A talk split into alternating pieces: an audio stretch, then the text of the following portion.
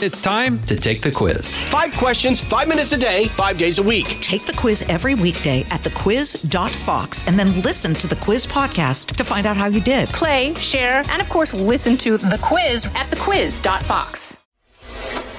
This is the Fox News Rundown Extra. I'm Dave Anthony.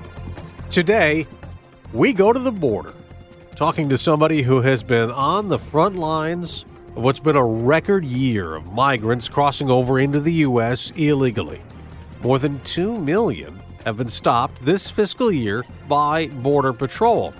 That doesn't even count September, which just ended, ending this fiscal year.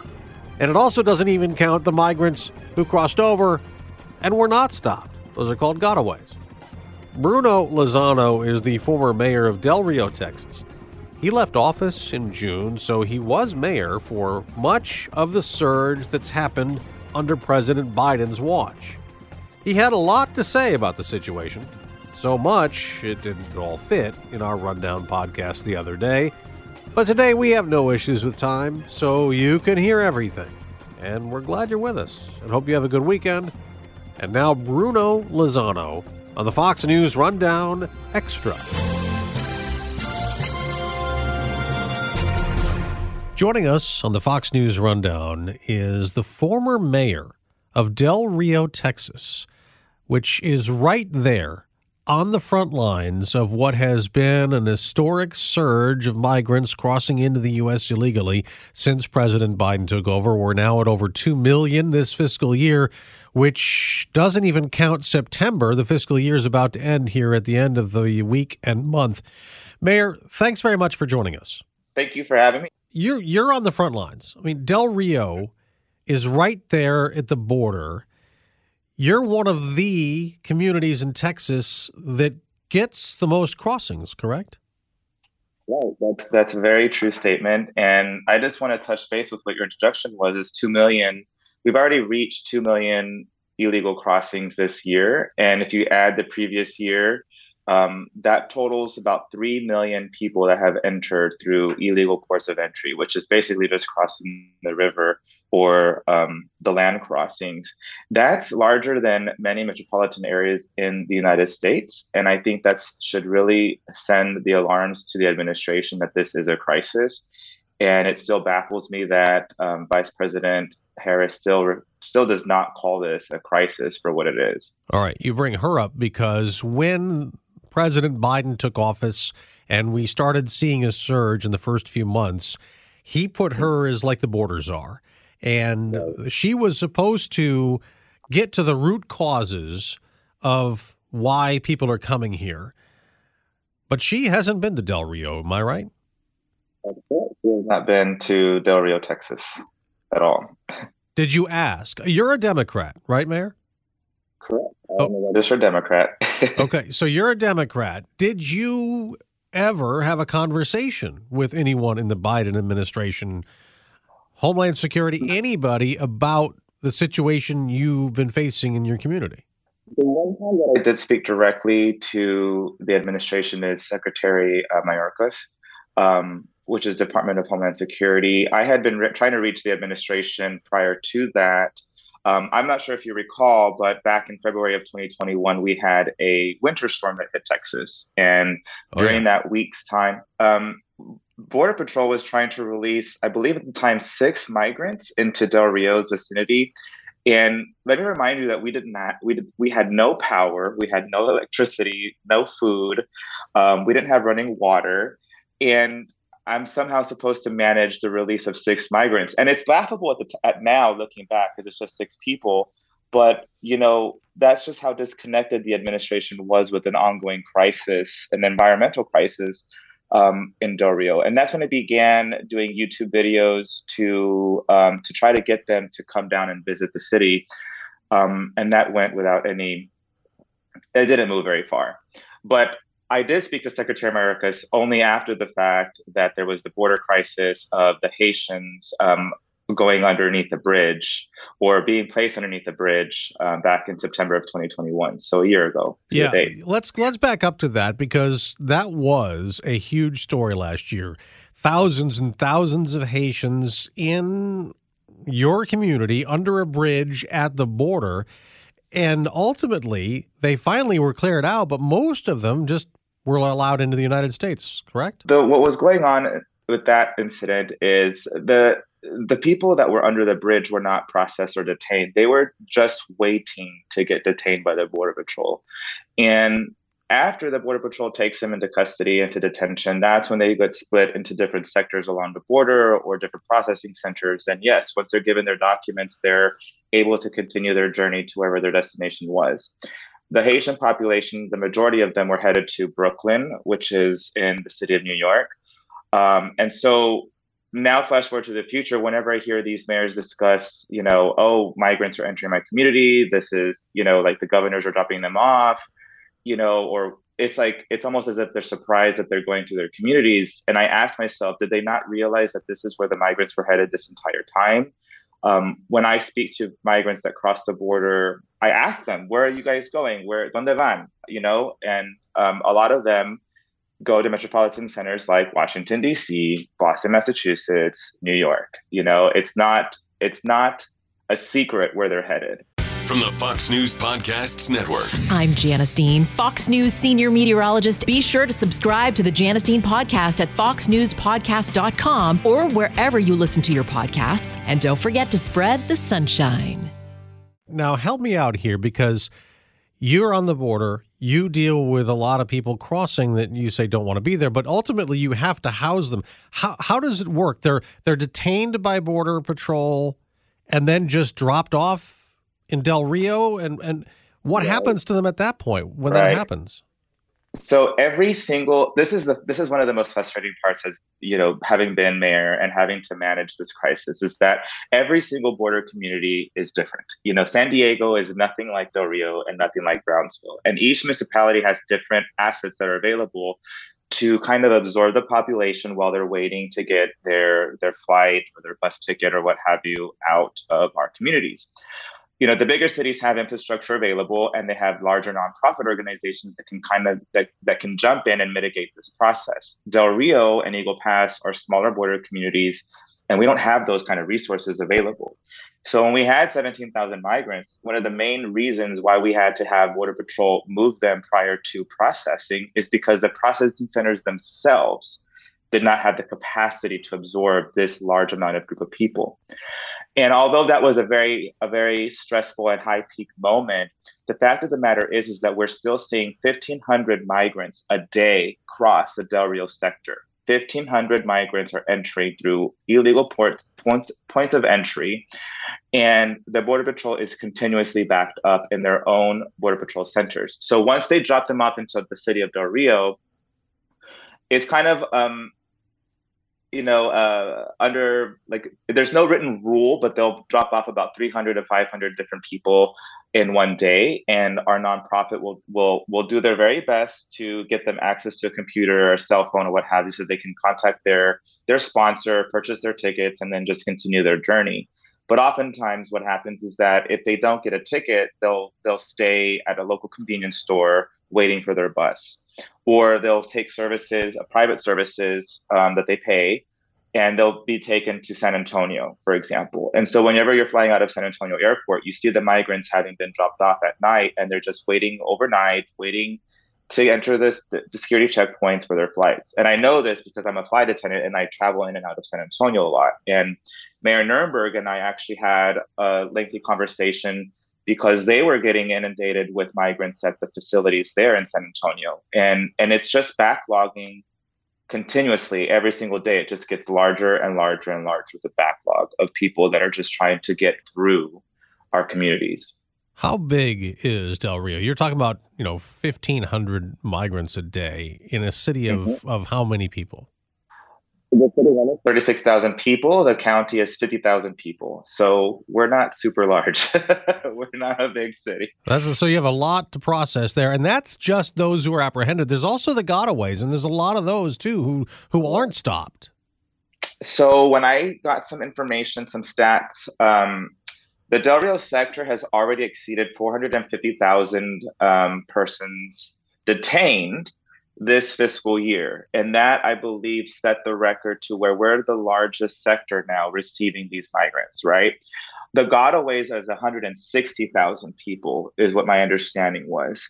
And that's a lot of people that go undetected, they get away. And those are the people that, you know, are that are very concerning because you know they don't know who they are they could be terrorist organizations they could be you know people transporting drugs and, and different paraphernalia into the country. They could be you know anybody. And the, those individuals oftentimes are the ones that get um, they enter through more remote areas where the border patrol takes a lot longer to respond. It can take up to two to three hours to respond to the more remote parts of, of the del rio sector so while you have individuals that are crossing and wanting to be detained, which is the majority of the family units that come across, there's this whole other situation happening that oftentimes gets kind of muted or, or watered down with the getaways. And those are the ones that affect the ranching community in rural Texas. They're the ones that break into the ranches. They're the ones that are stealing the cars. They're the ones that are causing a lot of criminal activity in the most remote parts of, of the Del Rio sector and that's one of our biggest frustrations is that you have a tale of two different stories. You have this humanitarian effort where you know the migrants are trying to claim asylum or whatnot and you know just trying to get detained. And then you have this entire other continuously evolving um, situation where you have criminal activity that's happening. And by no way shape and form do i believe that the border is secure when you have these ongoing scenarios happening every day. So there's been a lot of controversy, of course, with Governor Greg Abbott sending mm-hmm. buses to these cities Chicago, Washington, New York. The governor of Arizona has done something similar. And then you had mm-hmm. the governor of Florida, Ron DeSantis. He was he's also a Republican, sending flights of migrants up to Martha's Vineyard in Massachusetts. Mm-hmm. You're a Democrat. Do you support what they're doing? I know there were some Democratic mayors, like the one in El Paso, who sent buses as well. Do you support that? Do you think that's the right move? I don't necessarily agree with the with how can I say if anybody's being lured into or or being kind of suckered into taking these these this transport system, I'm not supporting that at all. But at the same token, you know, I do look at it like it's a safe way to get to their destination. You know, a lot of the migrants are actually going to these to these communities where they're being sent to by the governors. If you look, I'm sure if somebody does a, you know, look at, you know, if American Airlines ever releases their information or or a private bus, you know, that's where they're going. So I I don't inherently disagree with the fact that they're being, you know, um, that they have an option to get to their final destination. Do I think the optics look terrible? In some degree, I do. I think that I think that the fundamental issue is the fact that immigration reform hasn't occurred in several years, and I think that I think the governors are just trying to find solutions to the current symptoms of a broken system. You know, a couple years ago, when I was in the height of my mayorship, I I had conversations where we would talk about you know immigration policy is is is breaking it's it's it's falling apart. And two years later it's not breaking it's not falling apart it is broken it has fallen apart and it's bursting at the seams. And i think as a democrat i think i think that it's unfortunate that we have two different types of democrats. You have the rural democrats in rural communities like myself and and western texas and then you have the urban the urban Democrats, which oftentimes you know kind of like want to wave a magic wand and say everything's fine, when in fact it's not. You know, I had in my experience during the crisis last year, I had more, if not 99% of the visitors were Republican elected officials, you know, from different districts, different congressional districts in the state. I had out of state congressional visitors and I would also invite the Democratic elected officials to come into the to the border, and none of them came. You know, I did have a delegation from the borough of Brooklyn where a lot of the Haitians were going. I had a council member come down with her delegation. Um, but it seems like a lot of them were misinformed and just trying to point fingers to say this is the mayor's fault or this is the city's fault, this is the crisis, when that's just the tip of the iceberg. The actual situation is is far more in depth than having 17,000 Haitians under the bridge, you know? If you could fix it, So if, if somebody said, "All right, Mayor Lozano, your job now is to find a solution," what would it be? Well, I would implement a technology. We have online access. A lot of these migrants do have access to technology. They have their cell phones. They have um, services. So I would begin the immigration process, the asylum seeking process in home country. I think that would help alleviate a lot of the unlawful crossings to begin with, and begin kind of um, you know, a queue, you know, and then expand the facilities at the border, the legal ports of entry. All of our land ports, all of our seaports, and all of our airports can facilitate the inbound flux of persons seeking asylum. And then that way there's no waiting period. That way they don't have to come back to a court date. They don't have to come back and and you know and and try to figure out their case. It's already kind of a predetermined situation through the online process. I think that would be a great start. And I think that Homeland Department of Homeland Security really needs to assess the fact that the migrant and the illegal crosser has changed. Back, you mentioned earlier, I grew up in Del Rio, and you know we had illegal crossers, and a lot of them were just Mexican men at the time. This was back in the late '90s, early 2000s, and then as the years changed, now it's family units, and they're families from Venezuela, from Haiti, from from all over the world. You know, we have I think I think if I recall 140 150 different nationalities represented this fiscal year alone. That's a lot of different nationalities that that obviously it's no longer just the single male crossing for work. These these individuals and these families are permanently moving to the United States and they're crossing in unprecedented numbers illegally. Yeah, and they're So- allowed and they're allowed to go into the interior of the country.